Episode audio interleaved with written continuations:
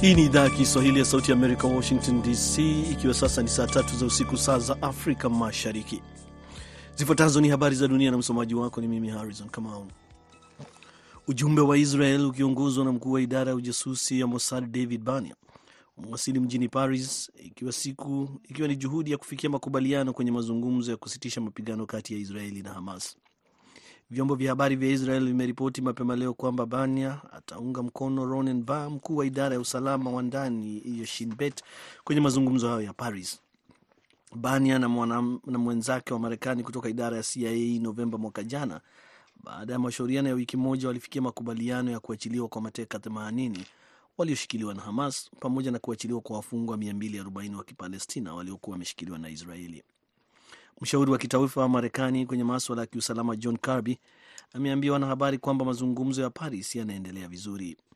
Wakati huo huo, waziri mkuu wa Israel Benjamin Netanyahu hivi leo ametoa mapendekezo ya kuendesha ukanda wa Gaza baada ya mapigano, akitaka kufutiliwa mbali idara ya Umoja wa Mataifa ya wakimbizi ya Palestina, UNRWA, na kuundwa kwa utawala wa kiraia wa Palestina huko bila uhusiano na Hamas. Waziri wa biashara wa kigeni wa Umoja wa Falme za Kiarabu UAE Thani Al Zeyudi amesema leo Ijumaa kwamba taifa lake limetia saini mkataba wa kina wa biashara na Kenya kwa jina SEPA. Kenya, taifa lenye uchumi mkubwa zaidi Afrika Mashariki, ni mojawapo ya mataifa ya ukanda huo yaliyoanza mazungumzo ya kibiashara na UAE 2022 kama hatua ya kupanua uchumi utokanao na mafuta. Biashara isiyo ya mafuta kati ya UAE na Kenya ilifika dola bilioni 3.1 mwaka jana, likiwa ongezeko la asilimia 26.4 kulinganishwa na 2022, Alzayudi amesema kupitia ujumbe wa X. Chombo cha habari cha serikali cha UAE kimemnukuu waziri wa biashara wa Kenya Rebecca Miano akisema kwamba mkataba huo utawezesha bidhaa za Kenya kufikia masoko muhimu ya Asia na Mashariki ya Kati, suala ambalo litavutia uwekezaji na kuimarisha uwezo wa kitaifa.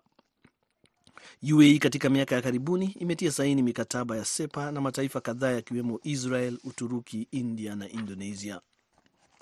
Unaendelea kusikiliza idhaa ya Kiswahili ya Sauti ya Amerika moja kwa moja kutoka Washington DC.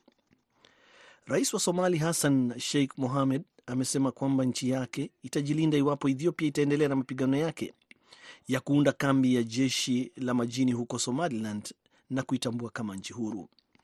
Ethiopia ambayo haina bahari ilisaini makubaliano na Somaliland Januari mosi ya kukodisha sehemu ya bahari yenye urefu wa kilomita 20, sehemu ambayo Somali inasema ni yake, japo Somaliland ilijitenga na Somalia tangu mwaka 1991.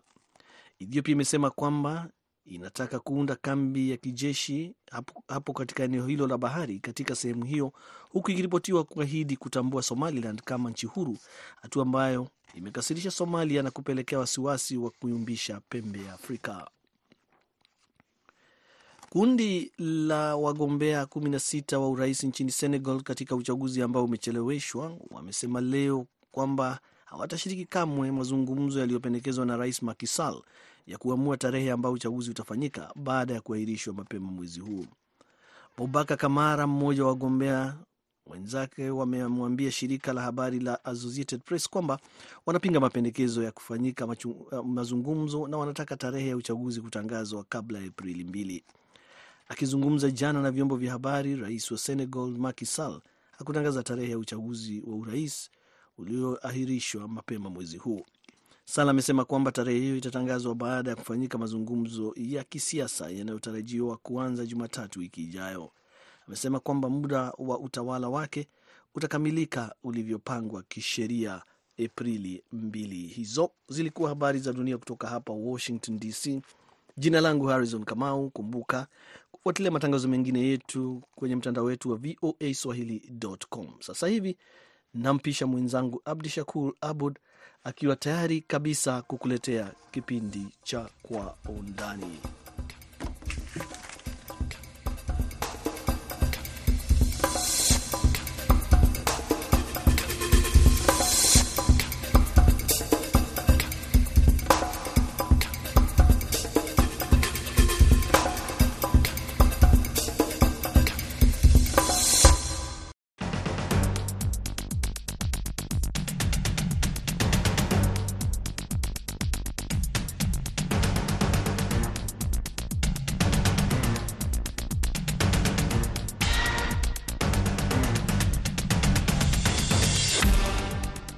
Nam wapendwa wasikilizaji, assalamu alaikum. Baada ya taarifa hiyo habari, hivi sasa hebu tuingie katika meza ya waandishi, meza ya waandishi ambapo tunazungumza masuala muhimu yaliyojitokeza wiki hii, hasa katika eneo letu la Afrika Mashariki na ya Kati.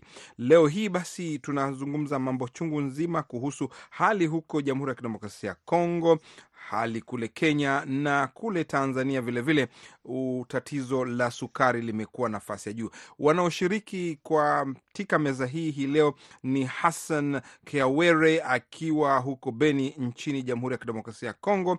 Tutakuwa pamoja na Peter Mukabi kutoka magharibi mwa Kenya katika mji wa Bungoma, na vilevile vile tutakuwa pamoja na Jamal Hashim Said kutoka Tanzania, redio shirika, television shirika la Azam.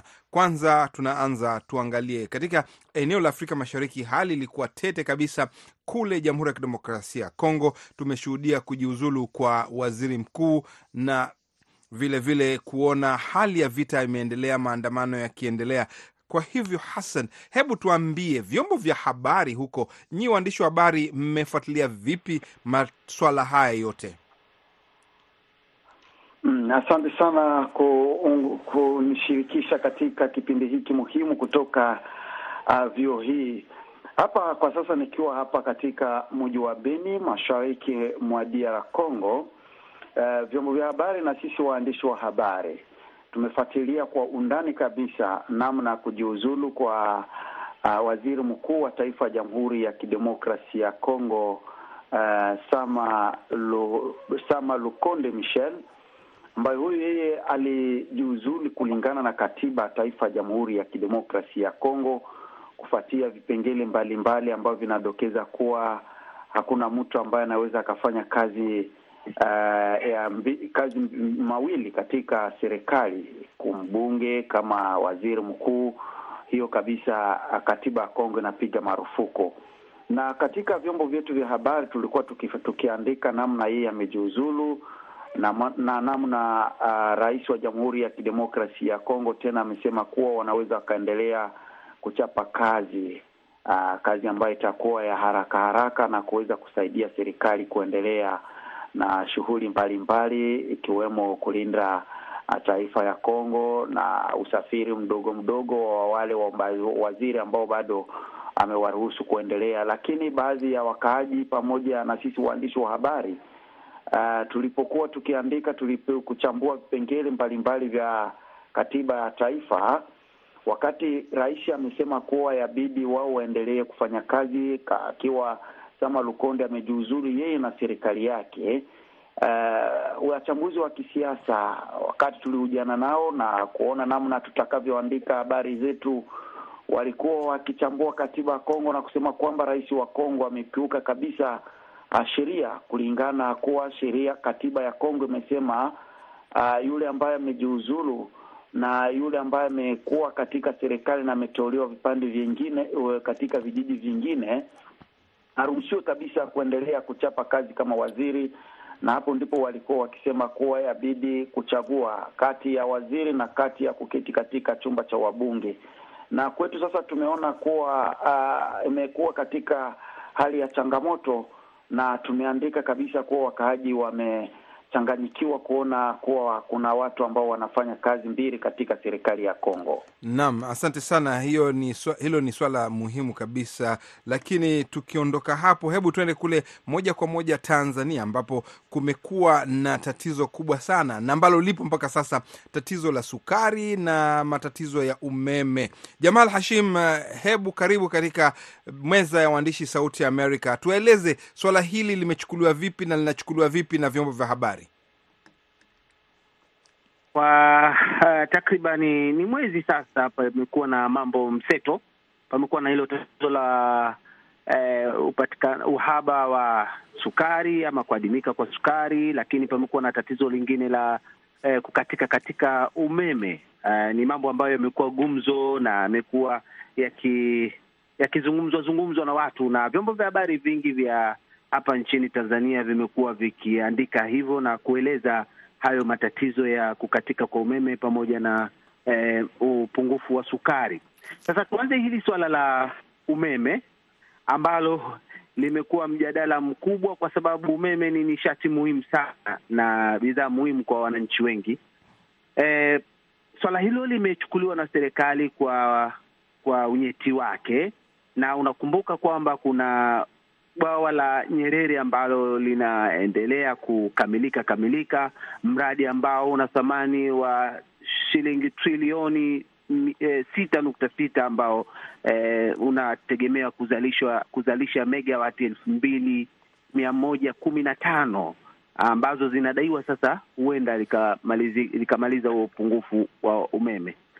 Sasa bwawa hilo ndo liko katika hatua za mwisho za mwisho kukamilika, lakini kwa sasa wataanza na uzalishaji wa megawati mia mbili thelathini na tano ambapo tunatarajia zitaingia kwenye gridi ya taifa na kupunguza hayo makali, na baadaye mwezi Machi tarehe nane hivi eh, mwezi Machi huko tunatarajia gridi eh, megawati mia mbili thelathini na tano na hivyo zitafanya megawati elfu mbili mia nne sabini zitaingia kwenye gridi ya taifa. Na ukumbuke kwamba eh, bwawa hili e, kama litakamilika tunaweza tukapata megawati elfu mbili mia moja eh, kumi na tano kwa maana umeme utakuwa mkubwa na utaweza kusambazwa hata katika mataifa mengine. Hayo ndio matarajio, lakini kilio kikubwa kwa takribani majuma kadhaa ilikuwa ni kilio cha kukatika kwa umeme na kusababisha usumbufu kwa watu wengi. Lakini, lakini eh, Jamal, Jamal, je, je, waandishi wa habari na vyombo vya habari vimehoji hmm, mambo hayo, masuala yaliyoelezwa na serikali kuhusu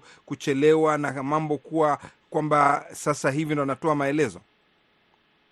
Na ndo ilikuwa ajenda kubwa ya vyombo vya habari vya Tanzania kubeba vilio vya wananchi kwamba hili tatizo kwa nini, na wao wamekuwa wakieleza kwamba pamekuwa na uchakavu wa hiyo mitambo ambayo imekuwa ikirekebishwa rekebishwa eh, katika vyanzo vingine vya kupatikana umeme, na sasa wanakuja na suluhisho ambalo sasa ndo hili la kutegemea bwawa la Mwalimu Nyerere ambalo limejengwa kwa Eh, kwa thamani ambayo nimeitaja trilioni sita nukta sita bwawa ambalo linatarajiwa kuzalisha umeme, umeme wa megawati zaidi ya elfu mbili mia moja kumi na tano. Hiyo ndo solution, lakini waandishi wa habari ama wanahabari wamekuwa walikuwa walibeba ajenda hii eh, eh, ipasavyo, na serikali imekuwa ikitoa majibu hayo, na kwa sababu wao walikuwa na uhakika kwamba nini ambacho wanachokifanya katika kuleta suluhu ya tatizo la umeme. Naam, sasa kabla hujaenda swala la pili ambalo ni sukari, hebu tumkaribishe hmm,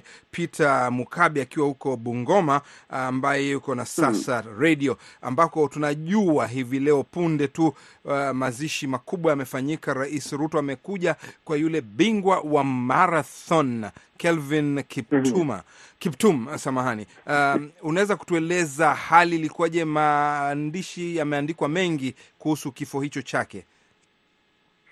Asante uh, sana uh, Abdu Shakur Abudi. Kwa kweli uh, mazishi yamefanyika leo hii uh, yake Kelvin Kiptuma ambaye amekuwa bingwa wa marathon uh, duniani na hata kuweka rekodi ambayo ilikuwa inashikiliwa na Eliud Kipchoge ambapo uh, ma, ma, mazishi haya yamefanyika katika kijiji cha Chepkorio eh, maeneo ya Keio South na imehudhuriwa kweli na viongozi wengi wengi wengi eh, wa serikali ama ngazi za juu na hata kutoka nchi za kigeni na hata wale ambao moja kwa moja walijihusisha naye katika mambo ya kibiashara uh, kule nje. Na uh, ni kweli kabisa uh, katika uh, kifo chake ambacho kilitokea tarehe kumi na moja hapo uh, mwezi wa Februari huu ni kwamba kumekuwa na mambo mengi yamezungumziwa, na bwana kituma alikuwa anatarajiwa sana kushiriki katika mashindano ya Olimpiki ambapo angeshindana naye kwa karibu, ama macho yote ilikuwa inaelekea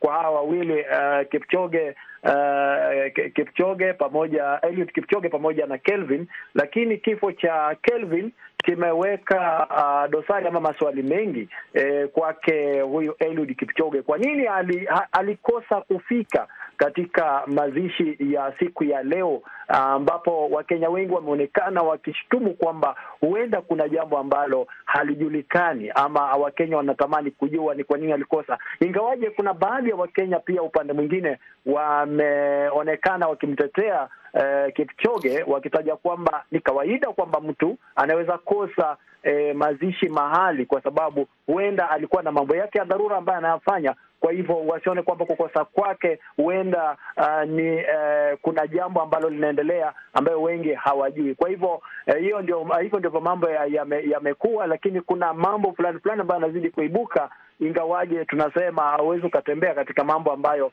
labda utahitaja kuwa ni rumors.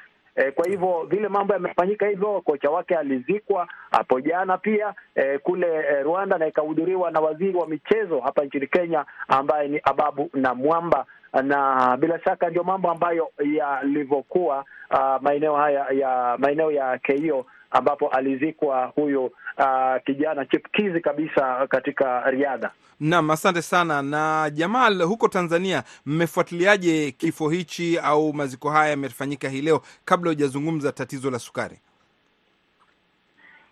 Ah, tumefuatilia na kwa sababu ni mwanamichezo na unajua Tanzania na Kenya ni majirani. E, tumefuatilia na tumezungumza na baadhi ya watu ambao wanafuatilia michezo hiyo wameonyesha e, masikitiko yao na na na kum, e, kumnukuu e, mwanariadha huyo kwamba ni ni mtu ambaye ni wa mfano wao e, wa kuigwa kwa, kwa, kwa vijana ambao wanahitaji kupata mafanikio ambayo mwenzao wamepata. Na swala la sukari sasa limefika wapi? Watu wameridhisha na maelezo ya serikali yaliyotolewa jana, au vyombo vya habari vinasemaje, au bado vinahoji masuala mengi? Bado kilio cha sukari ni kikubwa na kila kona ya maeneo mengi ya Tanzania eh, pamekuwa na hicho kilio. Serikali imekuwa ikitoa maelekezo na kuweza kuyasimamia, lakini bado unajua tena eh, penye mambo hapakoti jambo. Eh, wafanya biashara wamekuwa wakiendelea na hizo hujuma, ingawa serikali imekuwa ikitoa maelekezo. eh, kilo ya sukari kwa mujibu wa serikali ilipotoa maelekezo ninapaswa kuuza kuanzia shilingi elfu mbili mia tano elfu mbili mia saba mpaka elfu tatu mia mbili isizidi hapo. Lakini eh, hali halisi ukiingia katika maeneo mbalimbali, sukari unakuta inauzwa shilingi elfu sita mpaka elfu saba maeneo mengine, na wakati mwingine eh, hakuna hata hiyo sukari ambayo inauzwa kiasi hicho.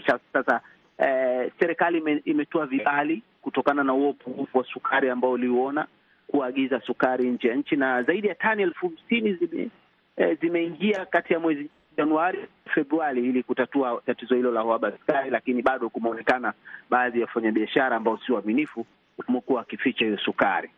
Sasa pamekuwa na misako eh, na ya kuibua eh, wafanyabiashara ambao si waaminifu na kuwakata na kuwahoji kwamba kulikoni mnaficha sukari, sukari ambayo serikali imeitolea maelekezo, lakini wakati huo kwa nini mnaifanya bidhaa hii kuwa dini? Sasa wakati sasa kuifanya hii biashara kuwa huria, na mapendekezo ni kwamba eh, kwa mujibu wa waziri wa kilimo Hussein Bashe ni kwamba wa, waje na sheria ambayo itakaruhusu sasa biashara hii kuwa kuwa huria. Kila ambaye ana, ana, anataka kufanya shughuli hii hewala afanye eh, kwa kupata kibali na kuingiza sukari tani ambazo anataka ili ku, ku, kuondokana na hii kazi ambayo anaisema kwamba tumewalinda wafanyabiashara wetu, tumelinda viwanda vyetu miaka mingi imetosha. Sasa imefika wakati kuifanya biashara hii hiwe huria, lakini bado ni mjadala, kwa sababu ni mapendekezo ya mswada wa sheria ambayo anatarajia kuwasilisha baadaye. Lakini sasa hivi hatua kubwa ni maagizo mbalimbali kuhakikisha sukari inauzwa kwa bei ya, ya bei ambayo ina, inakidhi mahitaji ya wananchi hivi sasa na kuhakikisha basi wale waliopewa vibali vya kuagiza sukari nje ya nchi waweze ku, ku, kusambaza sukari kwa bei ambayo imeelekezwa na serikali. Asante sana. Msingi wa haya yote, naam, naam, msingi wa haya yote uh, wa upungufu wa sukari ni eh, mvua hizi ambazo zimenyesha eh, mwaka jana ambazo zilileta zilisababisha baadhi ya mashamba ya miwa kuathiriwa na hivyo viwanda vikakosa Eh, malighafi za kuzalisha hiyo sukari, ndo upungufu ulipoanzia hapo. Asa. Na swala hilo sasa linatafutiwa mwarobaini wa kudumu. Mwarobaini wa kudumu wenyewe ndo hiyo sheria, mswada wa sheria ambao unatarajiwa kuwasilishwa katika eh, bunge linalokuja. Tusubiri tuone kama litatatua tatizo ama ndo litaongeza tatizo. Hayo ni majibu ambayo tunasubiri. Asante sana Jamal. Uh, baki hapo hapo, tuende kwa Hasan. Hasan, umesikia masuala hayo mengi. Kuna hilo swala la mapigano huko Jamhuri ya Kidemokrasia ya Kongo, na tunajua kwamba ni swala lilozungumzwa kwa muda mrefu katika mkutano wa viongozi wa Umoja wa Afrika uliofanyika mwishoni mwa wiki iliyopita, lakini imezalisha mambo mengi. Hebu tueleze hivi sasa watu wanasemaje, vyombo vya habari vinasemaje juu ya mapigano hayo, ambapo tunajua kwamba maandamano yamekuwa yakiendelea, vile vile wananchi wakitaka mapigano yasitishwe. Mm, asante sana mara nyingine e, yaani hapa kwetu nchini Jamhuri ya Kidemokrasia ya Kongo hasa huko masha, hapa mashariki hali bado yaendelea kuwa ikididimia kila ukicha baada ya makundi yenye silaha kuvamia wakaaji, kuwaua wakaaji, kuteketeza vijiji vya wakaaji, pia na kuiba mali ya wakaaji na mali ya taifa ya Kongo. Na unajua siku zilizopita Kishasa eh, ikiwa ni mji mkuu wa nchi hii, wanawake waliandamana uh, kuungana kuunga mkono jeshi la Kongo ambalo linapambana na ugaidi wa waasi wa M ishirini na tatu na lile la waasi wa uh, ADF ambao bado wanaendelea kuwaua wakaaji mashariki mwa Kongo katika mkoa wa Ituri na mkoa wa Kivu Kaskazini. Vyombo vya habari vimefuatilia kwa karibu hali ya mapigano inayoendelea mashariki mwa Kongo, hasa katika mkoa wa, wa Kivu Kaskazini, wilayani Ruchuru na wilayani Miragongo pia na Beni na Masisi. Masiku ya jana kulikuwa bomu ambazo zilirushwa na wasi wa M ishirini na tatu na kusababisha watu kufariki dunia zaidi ya watu wawili, na swala hilo limekuwa swala muhimu kwa sababu uh, wakaaji wamejihoji sasa. Wakati tumezungumza nao, wamesema kitu gani ambacho bado kinaendelea kati ya serikali ya Kongo na serikali ya Paul Kagame. Na unajua siku ya jana rais wa Kongo amejitokeza mbele uh, kwenye vyombo vya habari na kusema kuwa yeye yuko tayari kuzungumza na jamhuri ya ya, ya ya Rwanda, lakini hayuko tayari kuzungumza na waasi wa M ishirini na tatu. Kwa, kwa nini? Amesema kwamba uh, taifa lake lavamiwa na serikali ya Kagame na hiyo ndio imesababisha waasi wa M ishirini na tatu pia nao kujihami na kupata nguvu kutoka kwa serikali ya Kigali. Na swali hili limekuwa muhimu sana katika uh, vyombo vya habari hapa DR Congo na wamekuwa wakiwahoji waki, waki baadhi ya wanasiasa hasa wanasiasa wa hapa Kivu Kaskazini, wanasiasa wa mkoa wa Ituri na hata wanasiasa hapa Kishasa, kwa sababu uh, serikali ya Kongo imekuwa ikinyoshea kidole cha lawama serikali ya ya ya, ya, ya, ya Paul Kagame, lakini waasi pia wa M ishirini na tatu kuwa wakisema kwamba Uh, kuna mikataba mbalimbali ambayo serikali ya ya Felix Tshisekedi haijatekeleza, na hiyo ndio wamesema kuwa wamevamia taifa ya Kongo ili mikataba hiyo iweze kutekeleza, na hata sasa wamesema kuwa wao wiko tayari kusitishwa vita na kuweka silaha chini, lakini wametoa masharti mbalimbali. Ikiwa serikali jeshi la Kongo litawavamia, basi wao pia na watawe, wataweza kuwavamia, na serikali ya Kongo jeshi lake limesema kuwa wao wataweza kuhakikisha kuwa eh, ardhi ya Kongo imeondoka katika mikono ya hao waasi wa M ishirini na tatu. Vyombo vya habari vinasemaje? Vyombo vya habari bado vimeendelea kufuatilia kwa karibu, lakini kwa sasa uh, vimejaribu kukutana na Willy Ngoma, lakini yeye kabisa hajibu, ikiwa serikali ya Kongo kabisa imesema pia nao hawataweza kuzungumza na waasi wa M ishirini na tatu. Wanaharakati wanaotetea haki za binadamu upande wao pia wakilalamikia kuwa waasi wa M ishirini na tatu uh, wamesababisha. Naam, naona hasa napo mawasiliano imepotea. Basi tuende kwa Peter huko Kenya, tumezungumzia swala la viongozi wa Umoja wa Afrika na swala moja lilijitokeza kwa nguvu sana ni mvutano unaojitokeza kati ya Ethiopia na Somalia kufuatia kwamba Ethiopia inataka kujenga kambi ya jeshi la majini kule Somaliland, na leo Rais Hassan Mahmud alizungumza. Je, huko vyombo vya habari au Kenya inachukulia vipi msimamo huo? Maanake Kenya inahusika moja kwa moja. Uh, wacha, wacha niweke hivi. Unajua, kwa sasa wakati tunaendelea na ile uh, na kutafuta nani labda atakuwa mrithi wa Faki kuchukua ile nafasi ya wenyekiti kwanza ya AU.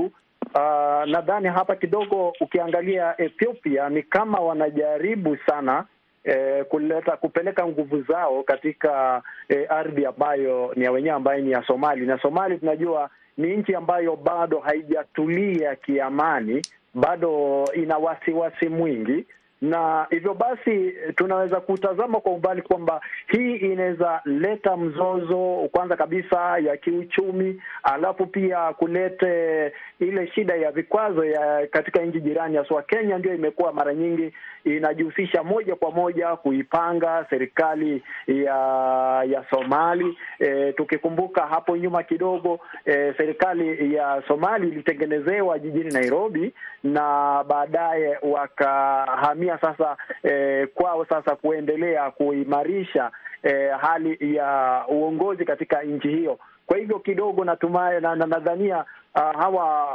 uh, Ethiopia ama nchi ya Ethiopia uh, inavuruga ama itaharibu ile uhusiano. Ingekuwa vyema iwapo Ethiopia wangekubaliana kufanya ushauriano kwanza na Kenya, alafu Kenya nao waangalie vile ambavyo wataweza eh, kuzungumuza ama kushauriana na Somalia, alafu awe na ile mazungumzo ya meza ya moja kwa moja ili waone kama jambo hili litawezekana, lakini hii ni kama mzozo ambao utaweza kuibuliwa na na, na nchi ya uh, ya hawa wana wa, wa Ethiopia ambayo si mzuri kwa sababu tunakumbuka vizuri eh, katika ile nchi ndogo ambayo ilitaka kujitenga ya, ya kule Tigre eh, mm. Somalia, Ethiopia walijaribu kuvuruga sana. Kwa hivyo kwa sasa haitakuwa vizuri iwapo watajiingiza sana ama kujilazimisha katika ngome ya Somalia, kwa sababu wataathiri sana mazingira ya Afrika Mashariki haswa.